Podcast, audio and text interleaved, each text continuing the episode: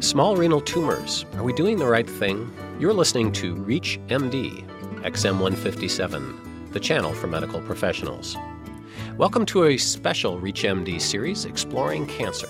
I'm your host, Dr. Gary Cohn, and joining me is Dr. Robert Houston Thompson, who is a urologic oncology fellow at Memorial Sloan Kettering Cancer Center in New York City. Dr. Thompson is also former urology chief resident at the Mayo Clinic, and today we're going to be talking about the management of small renal tumors. Houston, thanks for being with us. We appreciate you taking some time to uh, share your thoughts with us today. Happy to be here. Thanks for having me. Great. Well, tell us a little bit about your background and, and how you got interested in this particular area of urology. Well, I did my urologic residency training at the Mayo Clinic in Minnesota, and as part of that training, uh, I took a keen interest in kidney cancer and the treatment of kidney cancer. And I'm currently at uh, Memorial Sloan Kettering doing a fellowship specializing in the treatment of urologic malignancy from a surgery standpoint. Well, it sounds like that's your cup of tea at the moment. In February of this month, you and your team published an article in the Journal of Urology talking about the treatment of uh, small renal tumors and uh, how partial nephrectomy compared with radical nephrectomy. For our uh, non surgical colleagues out there, could you tell us a little bit about what you mean by small tumor and what you mean by partial nephrectomy? A small tumor is a tumor in the kidney that is, we consider generally four centimeters or less, sometimes seven centimeters or less. They're oftentimes incidentally found because of the utilization of CAT scanning these days. And in regards to partial nephrectomy, that refers to removing just the tumor and leaving the rest of the kidney in the retroperitoneum, which is contrasted with radical nephrectomy, the more traditional approach, which is removing the entire kidney with the tumor when you operate. Up to and including February of 2008, when this article is printed, what is the lay of the land? How many people are getting partial nephrectomies and how many are getting radical nephrectomies here in, here in this country? If we look at just contemporary data, now if we go back to the 1970s, everyone was treated with radical nephrectomy. And it wasn't until the 1980s when partial nephrectomy started to be utilized a little bit more frequently, mainly in instances where it was imperative, such as if you only had one kidney and removing the entire kidney would put you on dialysis. It started to become more popular in academic centers in the 1990s, but even if we look at national data from earlier this century, the percentage of patients with small renal tumors who are receiving a partial nephrectomy is very low and 20% or less if we look at tumors 2 to 4 centimeters. Was there any difference, or would you expect a difference in, say, academic uh, medical centers versus community hospitals? I would suspect there is a difference, but I'm not aware of any data that confirms that. Okay, so that's the lay of the land. You and your team take a look at this, assuming that you had some suspicions that maybe there would be a a decreased overall survival in one group or the other, and, and what did you find? Essentially, we found that patients who were treated with a radical nephrectomy, meaning removing the entire kidney, they were over two times more likely to die from any cause compared to patients who were treated with partial nephrectomy in the subgroup of patients less than 65 years old. Have you received feedback from your colleagues or your peers about these conclusions? Were they surprised? Were you surprised? We were not terribly surprised. I mean, this was our hypothesis, and the feedback we've received has been one of support. There was another article that came out this month that had similar findings from the UCLA group that came out in Cancer, and there was an abstract at our annual meeting last year from Memorial Sloan Kettering, Dr. Huang and Russo's group, that showed similar findings when they looked at the SEER database, which is patients older than the age of 65. So the hypothesis was there, and our findings did support our hypothesis. So we were not terribly surprised. Now, the survival difference included death from any cause. Could you maybe talk us through why other than the obvious uh, renal reasons, deaths from other causes might be different in these two different procedures as well? The reason we looked at that is 10 years ago, we thought that unless you were on dialysis, you were not suffering any problems if you had renal insufficiency. And Go and colleagues reported in the New England Journal of Medicine a couple years ago that there is a graded risk that as your kidney function declines, your risk of hospitalization, your risk of cardiovascular events, and your risk of death goes up. And so at that point, it became obvious to us that it's not just dialysis. It's as the kidney function declines, you are going to be put at an increased risk of death.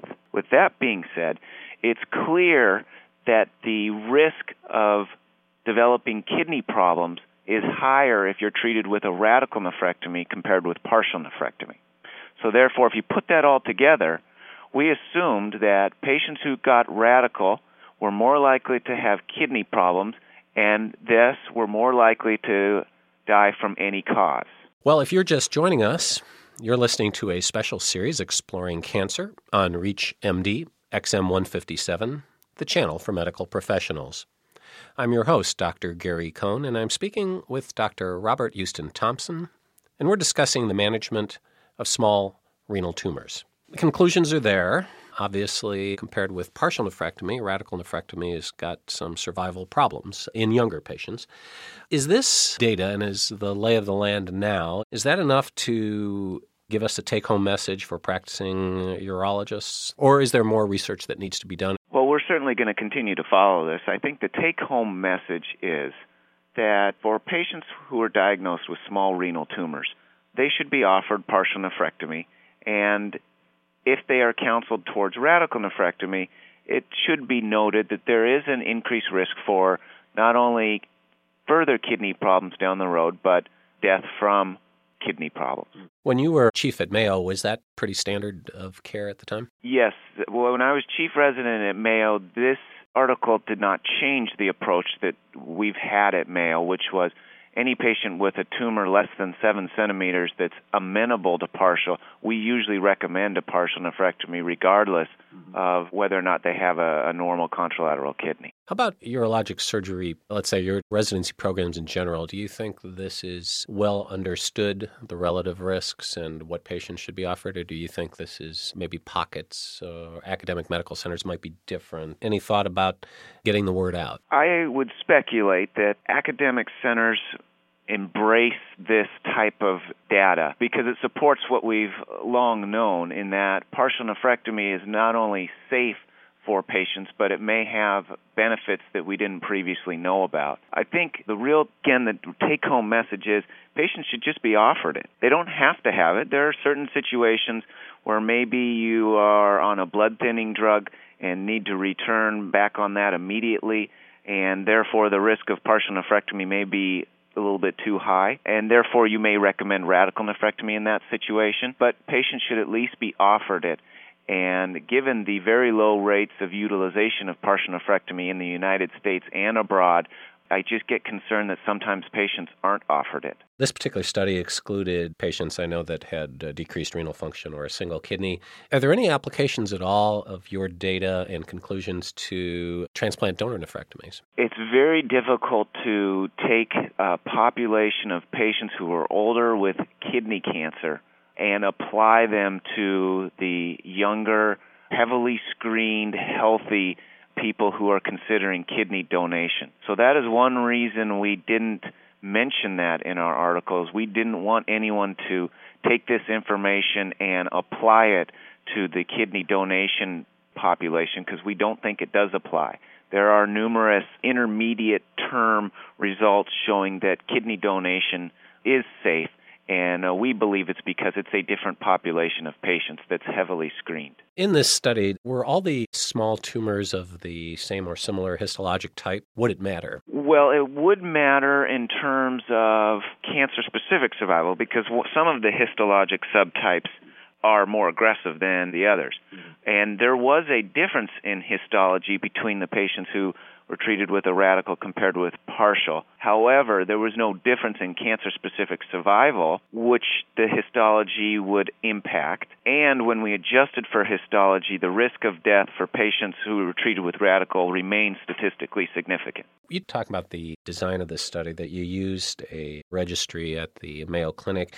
And I wondered how prevalent such registries are if uh, other researchers wanted to go to a similar population at another academic center. Do such registries exist? Is this a popular way of doing this kind of research, or is it uh, peculiar to Mayo? Or most academic institutions have a tumor registry where they keep track of their pathologic specimens, their serum specimens, and clinical data for patients with cancer. And so other research may come of such registries in the future? Correct.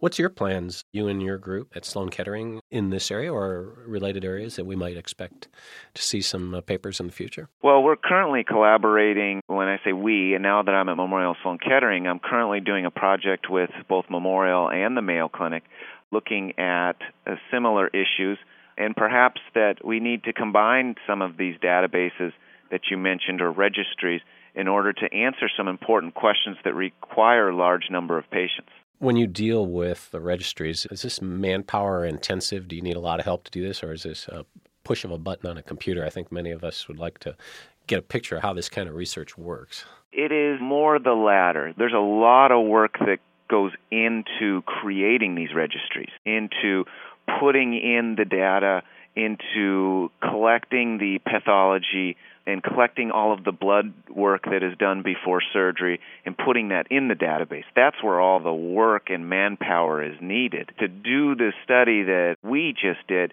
is we just take the data and run it in a statistical software package. So it's not hard to do what we did it does take money, time, and manpower to develop the database and maintain it. Well, speaking of hard to do, maybe a last uh, shot from the surgeon's point of view. Given that your patient is appropriately selected, would you rather do a partial or a radical nephrectomy from a technical point of view? From a, a technical point, I would rather do a partial. I think it's more technically it's it's more interesting, but I think from a patient standpoint, they're going to benefit from that. They're going to have less risk for renal failure down the road. They're going to have less risk, we assume, from the complications of renal failure. And if the tumor comes back in the other kidney, we've still got some leg room if we need to remove the other kidney. So, better for the patient, a little more challenging or interesting for the surgeon. Sounds like a winner. I agree. Thank you to Dr. Robert Houston Thompson for being our guest. We've been talking about the management of small renal tumors. I'm Dr. Gary Cohn. You've been listening to a special series exploring cancer on ReachMD XM157, the channel for medical professionals. To comment or listen to our full library of podcasts, visit us at reachmd.com. Register with promo code RADIO and receive six months free streaming for your home or office. Thanks for listening.